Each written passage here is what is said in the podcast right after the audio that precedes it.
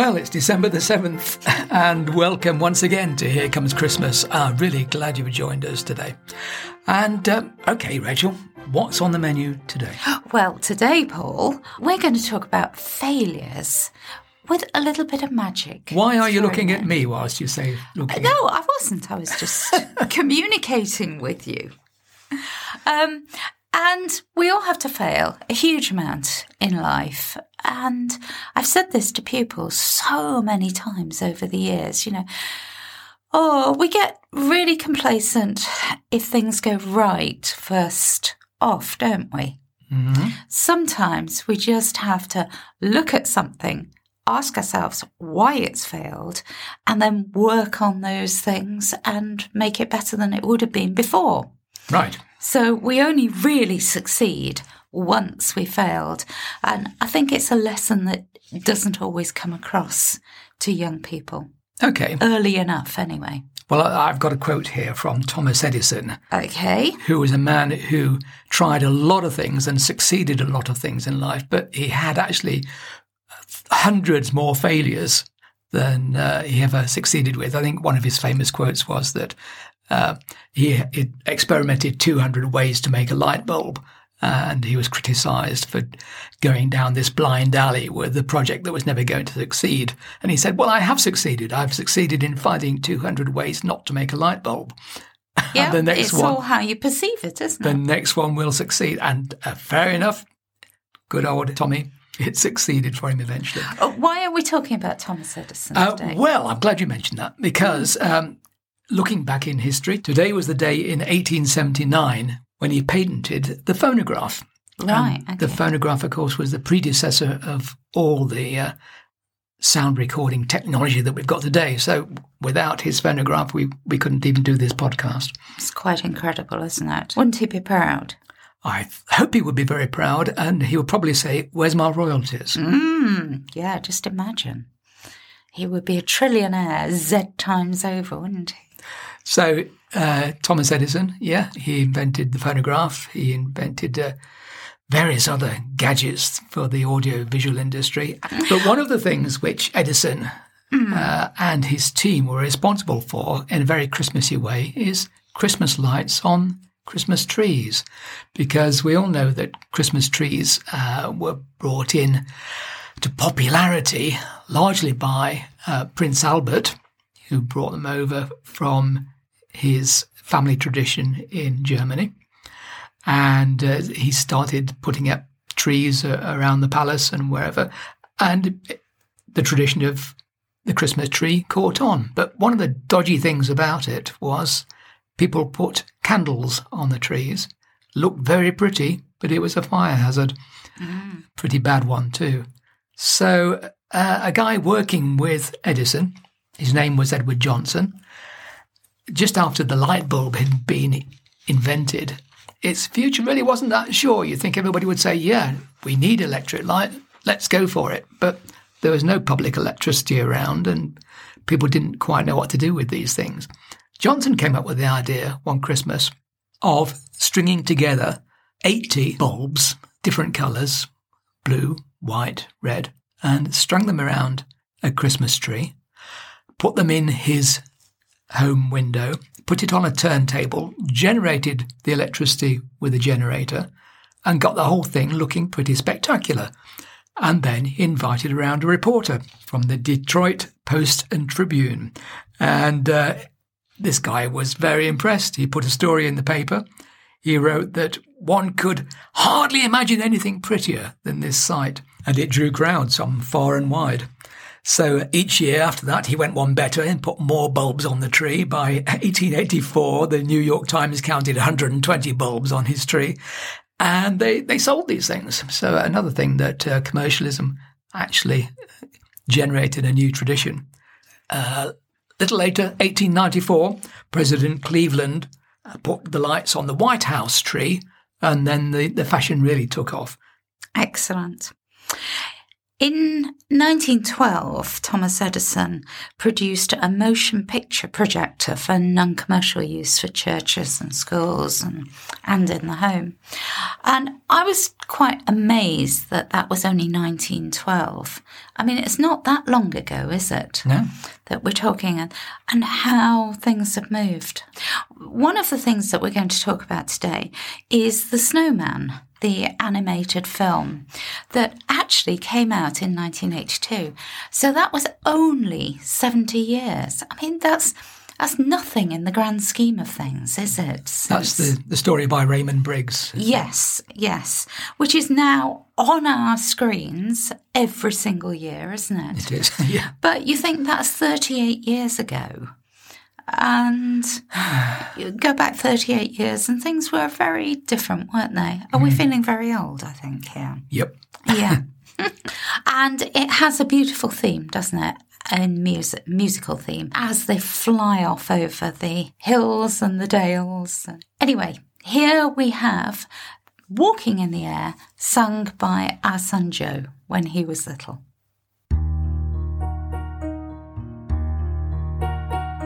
We walk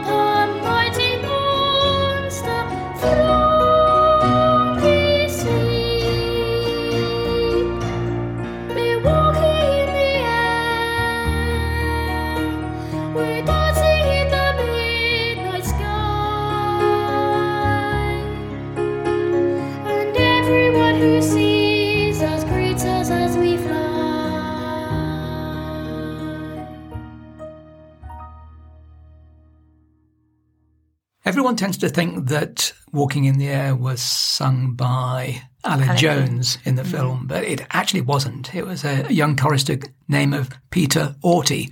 He was a chorister at St Paul's Cathedral, and he did the version in the film. Originally, though, he didn't get a credit for it, and it, he, he had to wait really for 20 sad. years before he yes, was. Yes, yes. And everybody just associates the song with Aled Jones, don't they now? Mm-hmm. The story of the snowman is the magical idea of him coming to life, picking the boy up and flying away and going on magical adventures together. We all want to have a little bit of magic in our lives, don't we? We have a friend called Susie who has a wonderful granddaughter called Nicole, and she has written a poem for an Eisteddfod in Wales and she's going to read it for us now. It's about her magic box.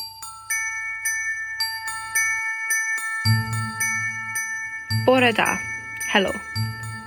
My name is Nicole.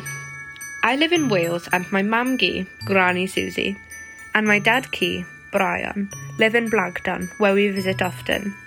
I wrote this poem for the annual Welsh competition, the Eisteddfod. My Welsh Magic Box.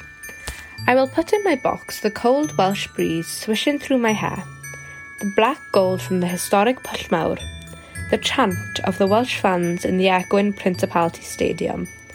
I will put in my box tall swaying daffodils like golden trumpets playing music in the wind. I will put in my box the swishing tail of the colossal red dragon and the shimmer of the crystal clear water in Idris. I will put in my box all my wonderful memories baked into a warm, delicious Welsh cake, a warm, tight cut of my loving mam the chilly breeze that swept me off my feet while climbing Pen y Fan. In my box, I will dance to Welsh folk music. The edges will be outlined with the green grass of home. The surface has the carving of a Welsh love spoon unique for me. It will be lined with the beautiful petals of daffodils. It is filled with the love of Santes Dwynwen. My magic box has a lock to protect all of my secrets. The only key has sunk to the depths of the Blue Lagoon in Aberystwyth, hidden from the world.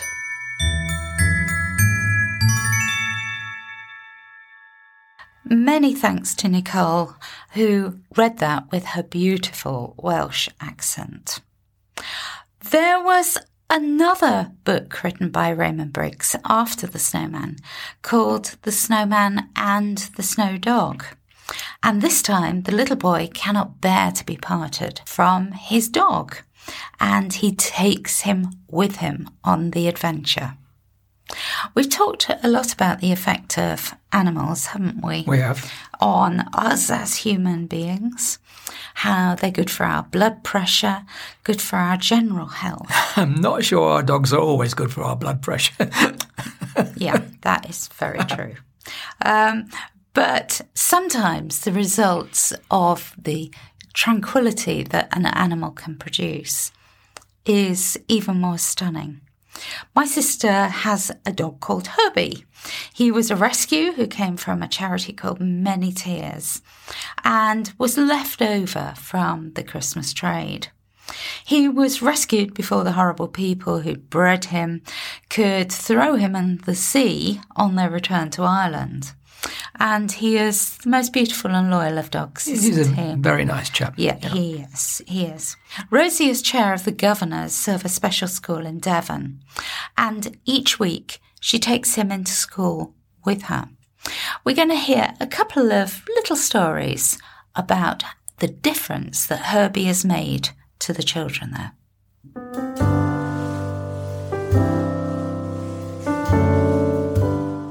Just last week, we had a child who their parents can never get them to go outside because they have autism, and, and people with autism find change really tricky.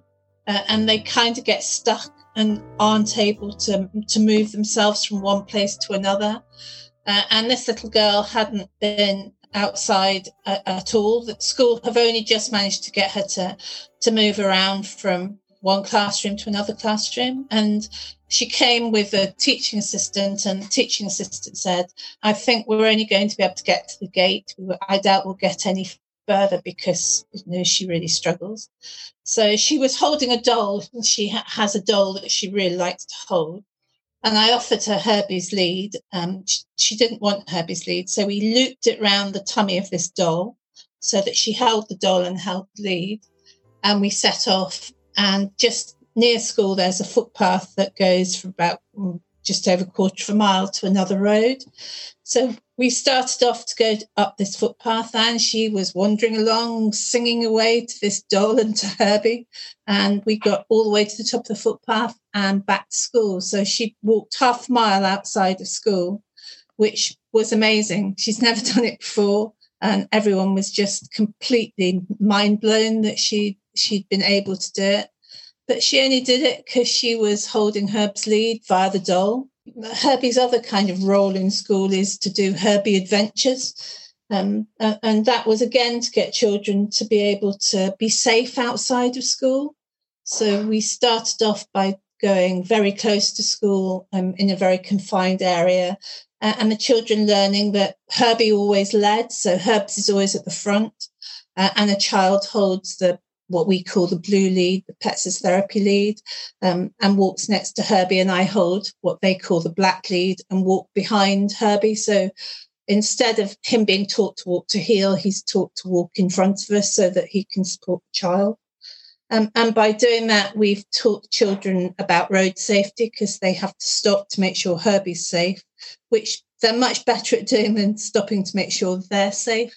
And then we moved on to beach and river safety. So these children who two, three years ago were not able to go out at all because they couldn't follow any any kind of guidance about keeping safe and now being able to go onto the beaches and on down the riverbanks and in open fields and in woodland which is amazing it's given them a quality of life that you, you can't imagine really do you think herbie has any realization of the difference that he's made uh, Herbie knows when he's going into school to work. He um, he puts on his very I'm a very patient dog um, approach.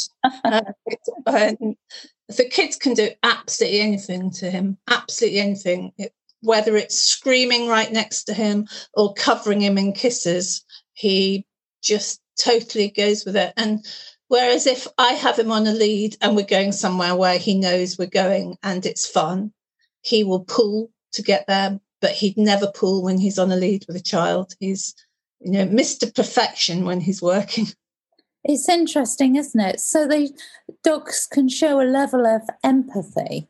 Oh, absolutely. Far beyond anything you would expect and beyond a lot of human beings. Yeah. And it's interesting. He seems to know which of the children who really, really need him. So there are some children, and it's mainly non-verbal children and mainly children who have severe autism and, and find life tricky quite often.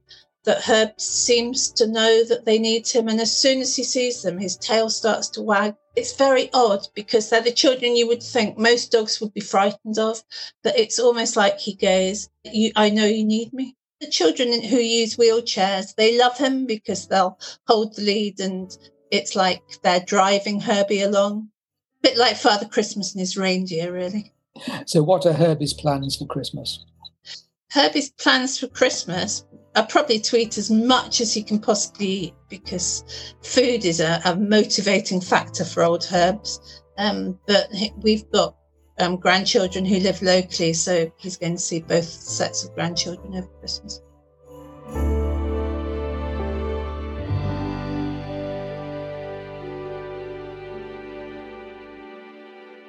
Many thanks to Rosie, and what a difference Herbie has made in the lives of those children. Isn't it fascinating how sometimes an animal can make a connection with people, whereas person to person it doesn't really quite work? Yeah. Yes, absolutely. We're going to have music now, aren't we? We are. One of my Hmm. favourite, favourite carols. Is it? So we're going to hear uh, In the Bleak Midwinter. And there are two common versions that go around, aren't there? Well, I'm not sure if the Darke is common. It's more usually done by choirs. Um, but this is the Holst version, which is, Gustav Holst. yes, Gustav. So he was the guy who wrote the Planet Suites as well, he wasn't he? was. He was. He was director of music at St Paul's Girls' School in London, and uh, he was. He he got a lot of good tunes up his sleeve, really, hadn't he? He knew a good egg. tune when he heard He it, yes. did. In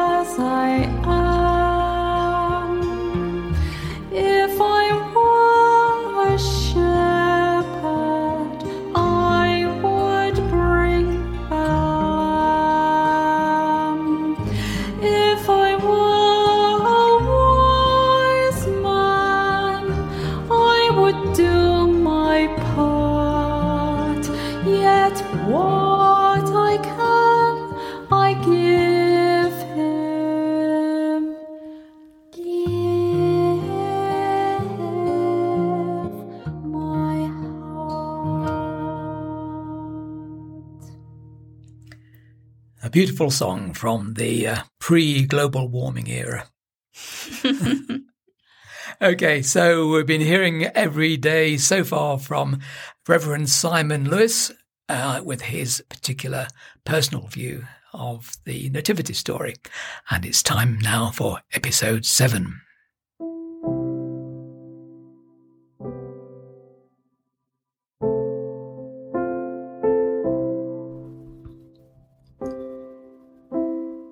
Here is the reading for today. It's chapter 1 of Luke, verse 38. Mary said, I am God's servant. May it happen to me as you have said. And the angel left her. I wonder, did you expect this reaction from her? At one level, of course we did, because we know the story. But being there, being Mary, well, that is another matter, isn't it? This is the moment when freely and openly Mary tells God, Yes, I'll do it. We're told she uses the word servant. I am your servant, Lord. Let it be with me according to your word. Now, here is obedience.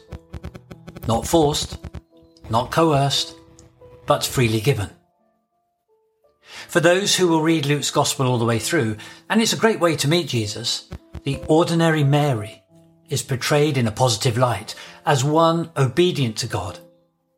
And we hear her son Jesus, when he is older, declare, My mother and my brothers are those who hear the word of God and do it. Here's a thought for you to take away. Mary had been chosen, favoured, by God. But what a strange blessing.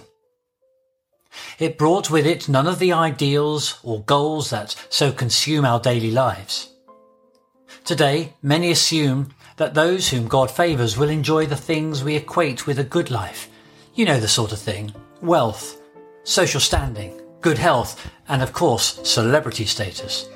Yet, Mary, God's favoured one, was blessed with having a child out of wedlock who would later be executed as a criminal.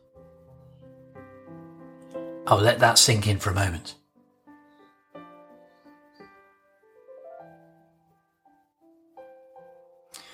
Being accepted, prosperity, and comfort have never, ever been the essence of God's blessing. That is not what God is about. Oh no.